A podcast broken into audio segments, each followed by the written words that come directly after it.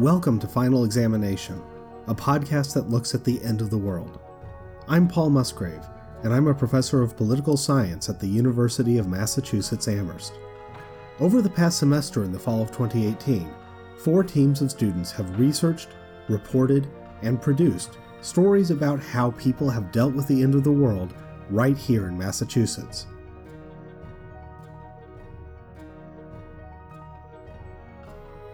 In this episode, Nicole Matheson and Brad Palumbo ask How did the risk of nuclear war become a normal part of life?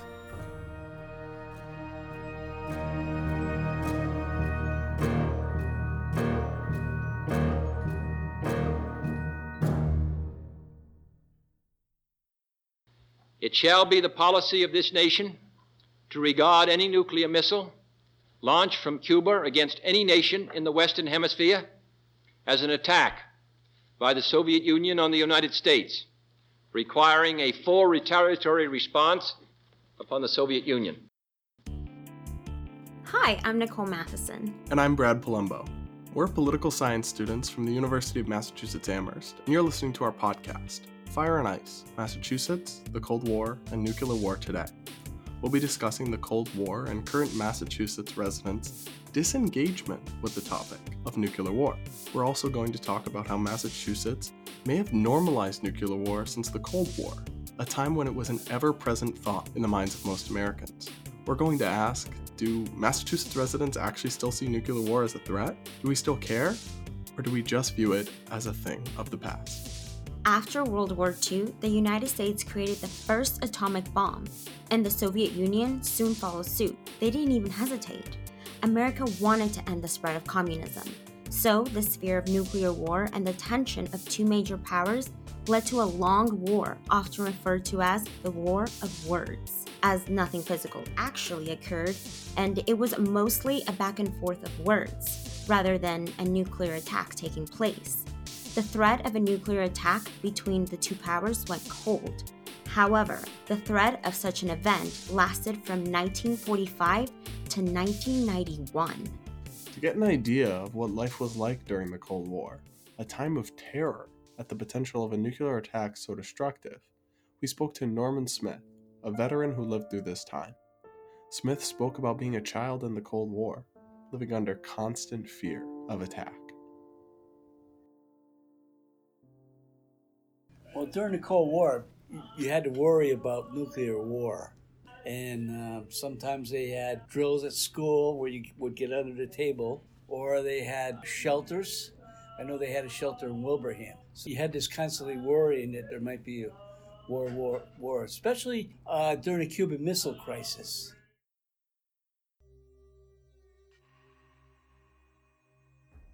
Life during the Cold War wasn't easy.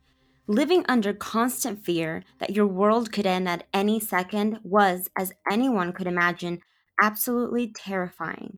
Because of this, President John F. Kennedy, who led his title from 1961 to 1963 during this war of words, took precautions, specifically in Massachusetts. JFK established MEMA, or the Massachusetts Emergency Management Agency, to protect the state from nuclear disaster. MEMA would allow for Massachusetts to have a safety building. The organization's headquarters were in the form of a bunker located in Framingham that would allow for the continuation of state government following a nuclear attack. This structure was built underground and built to withstand a bomb exploding as close to three miles from its location. Massachusetts was the first state in the nation to have a state emergency operations center. Following MEMA, and with the influence of Kennedy's choice to start such an agency in Massachusetts, FEMA was created, otherwise known as the Federal Emergency Management Agency, such as to protect the nation as a whole. Just an example of what this agency can do in any sort of disaster from environmental or nuclear, FEMA will send out alerts to citizens in order to keep them informed and alert them of trouble. FEMA is also currently aiding individuals affected by the California wildfires, contacting victims and providing assistance. MEMA set a precedent for such an emergency agency. Another instance of preventative measures specifically made in Massachusetts is the Notch, a bunker located right in Amherst, now used as a library storage by Amherst College. Built in 1957, the bunker was a secret Air Force command post for the Westover Air Force Base located in Chicopee, a fully functioning base prepared for a nuclear attack. The notch was built underground in the Holyoke Mountain Range in the Bear Mountain. It was capable of holding about 100 men for up to 90 days in the event of a nuclear attack. This bunker, a place that many don't even know exists, is an example of how the issue of nuclear war has become normalized and has largely fallen into the background of our minds. The Cold War marked the end of an era, an era in which the world was not in our control. Yet, it also marked the beginning of a new one, an era in which the end of the world, or at least relating to nuclear power, is now within human control because of new technology. Because of this, nuclear war is just not perceived as much of a threat as it once was. Researcher Julia Suvorova went to the bunker herself and explored the rooms that once held showers for nuclear decontamination, bunk rooms, and a war room with projectors conveying horrifying images of threats of the war. Hi, my name is Yulia Suvorova, and I'm standing at 100 Military Road in Amherst, Massachusetts, in front of what used to be a secret Air Force command post, otherwise known as the bunker, or the notch. As I'm approaching it, it looks rusty and the paint is chipping. It basically looks like a door inside a mountain. There is moss growing around it and through the cracks in the asphalt also. It looks abandoned. Yet, what I've read about the bunker prior to scheduling this visit is far from the truth. It is still currently used, but its purpose has drastically changed. Amherst College purchased it in 1999. What used to be a highly classified bunker is now used by the five colleges in the Amherst area as a library depository. What used to be heavy lead doors made to protect the generals from a nuclear blast are now glass automatic doors. What used to be top secret rooms that no soldier could walk into without being shot are now regular rooms full of books and pieces of art. What used to be 50 different rooms, such as air and water room, panel command room, decontamination showers room are now less than 20 rooms which accommodate tall bookcases. Okay, it's pretty chilly outside, so let me go in and see what's still in here.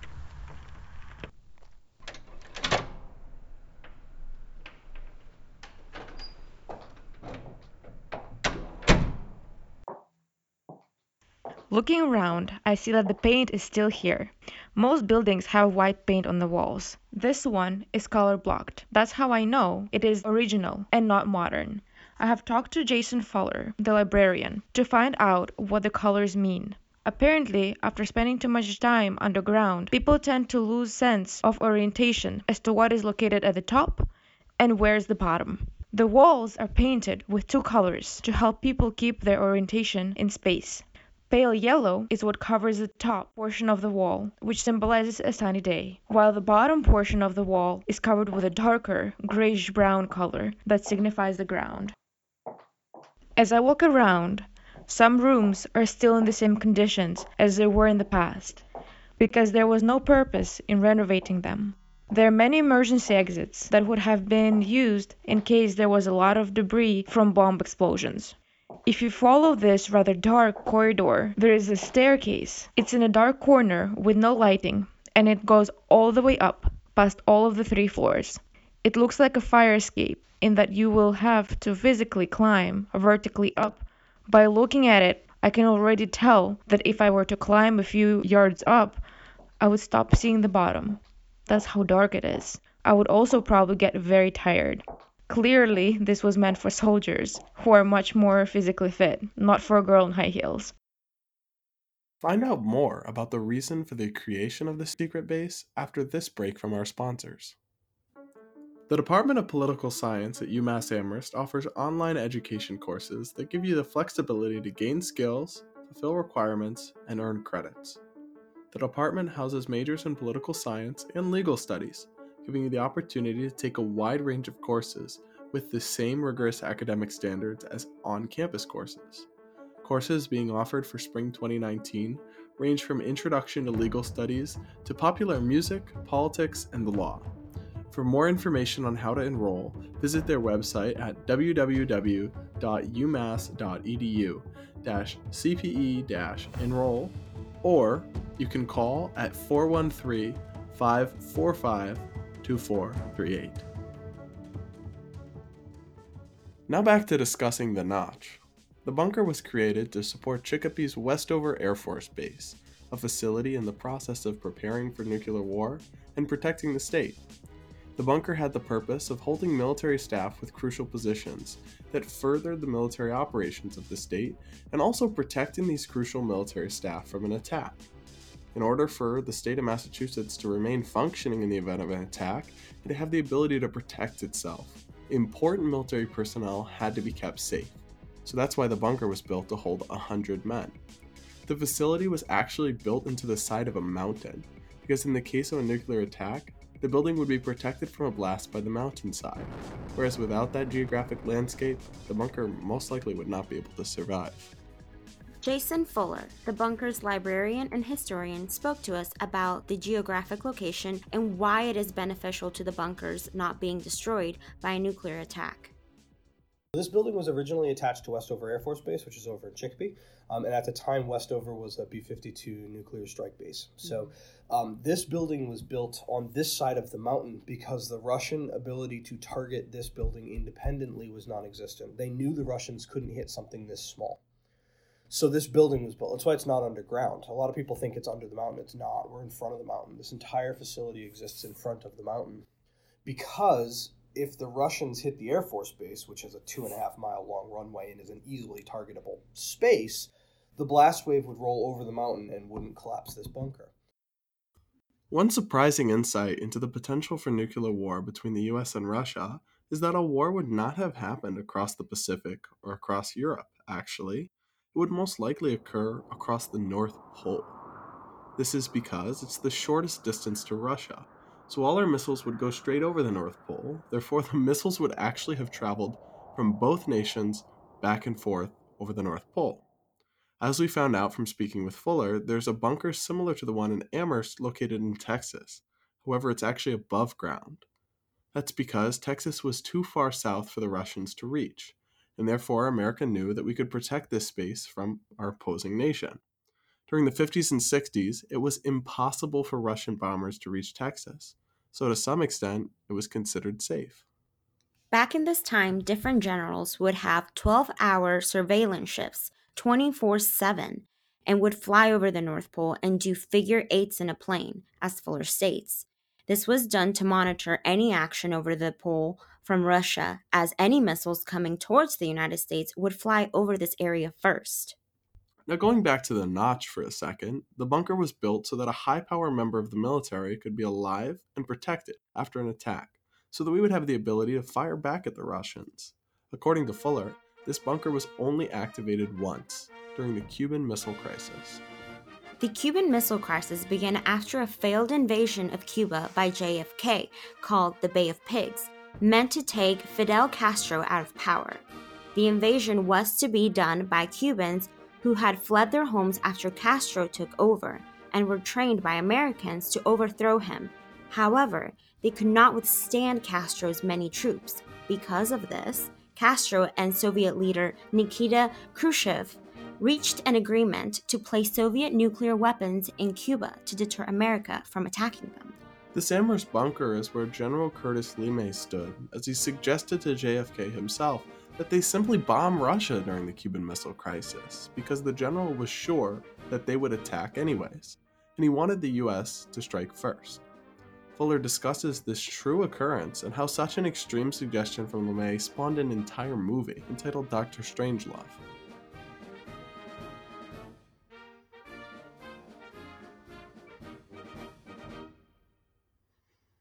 Have you guys seen the movie Doctor Strangelove? Okay. No.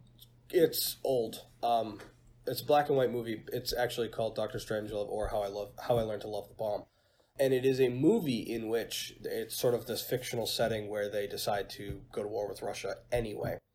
It's based on Curtis LeMay in this building. During the Cuban Missile Crisis, obviously there were some mistakes made.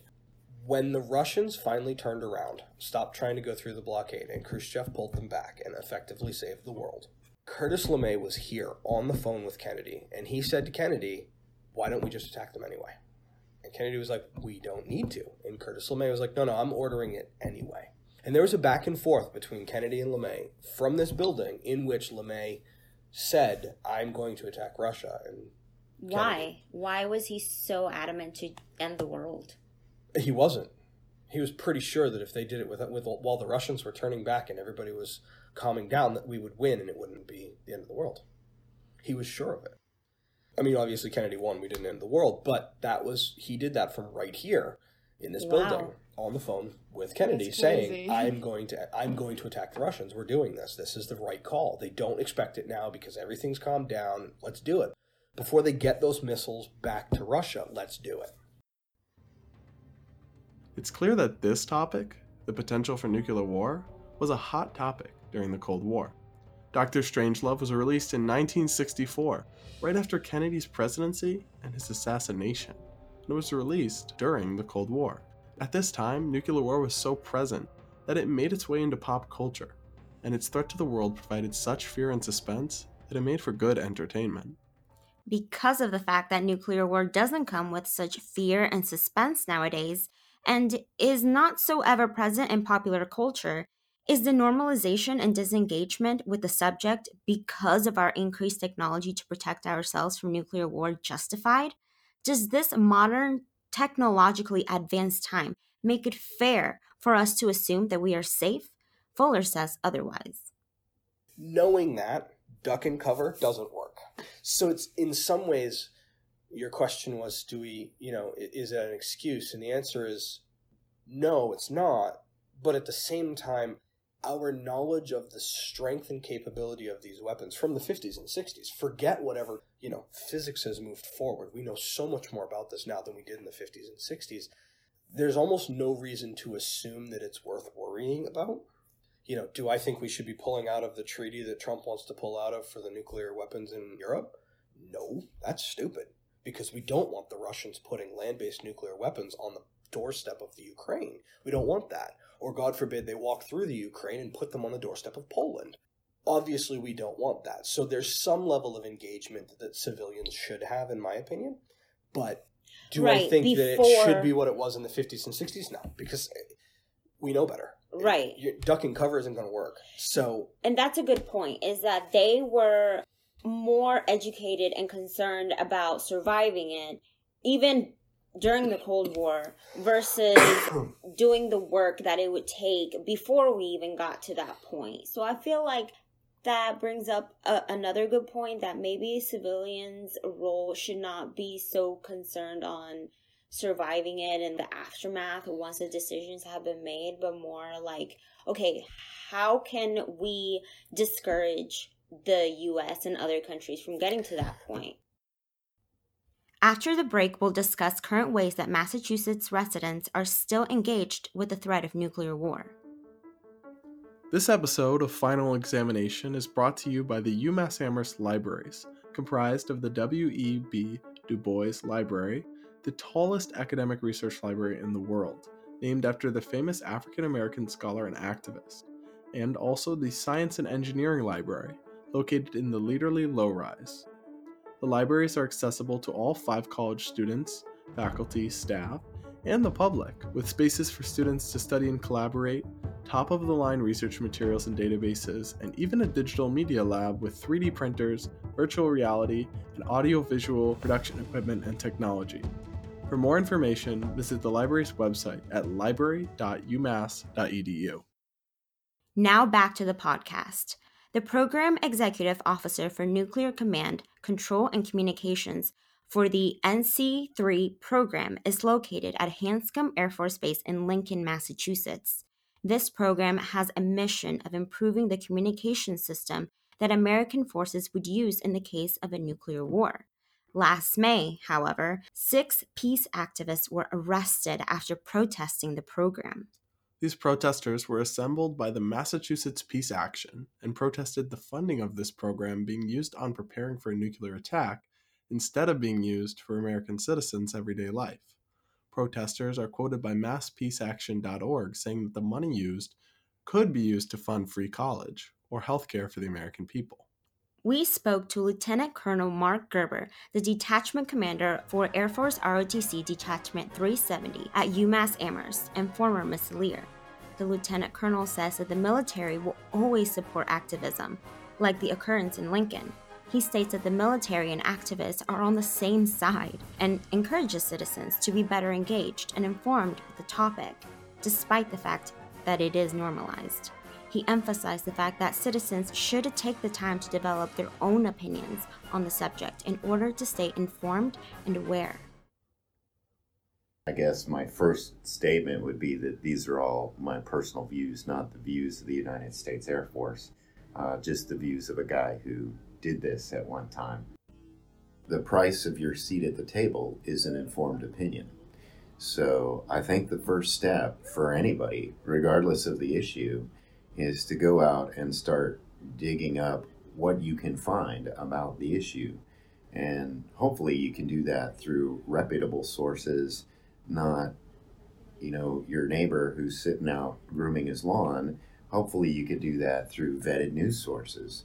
Hopefully you can do that by going to reports like the Nuclear Posture Review and really get, I mean, tremendous time and effort is spent to make sure we get those things right and hopefully those are credible sources that can put you on the path to that debate. And then on the, the matter of the peace uh, activists last May uh, outside Hanscom and the new the nuclear uh, war planning function, uh, I think the activists really centered around an issue of free speech. And I think uh, free speech is kind of a cornerstone of American democracy. And I really think citizens should take every opportunity to exercise their rights and to practice the democratic ideals on which the country was founded.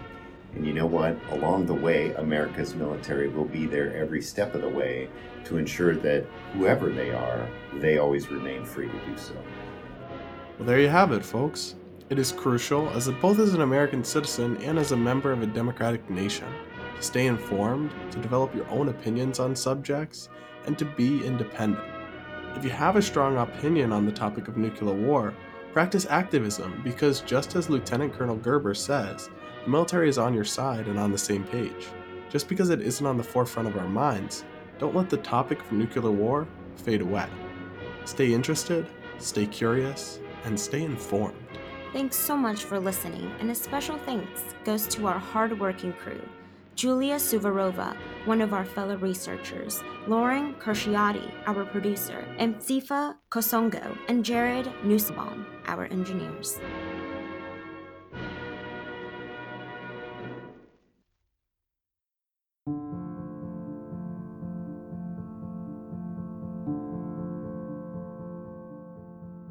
This episode of Final Examination was hosted by Nicole Matheson and Brad Palumbo. It was edited by Sifa Kasongo and Jared Nussbaum and produced by Lauren Crociati. The material was researched by Nicole Matheson, Brad Palumbo, and Yulia Suvarova. Special thanks go to Vietnam Army veteran Norman Smith, the Notch's librarian and historian Jason Fuller, and Detachment 370 Commander Lieutenant Colonel Mark Gruber for UMass Amherst AFROTC. This podcast was produced by students at the University of Massachusetts Amherst as part of Political Science 390, a course on the politics of the end of the world, led by Assistant Professor Paul Musgrave. It is licensed under a Creative Commons No Derivatives 4.0 international license.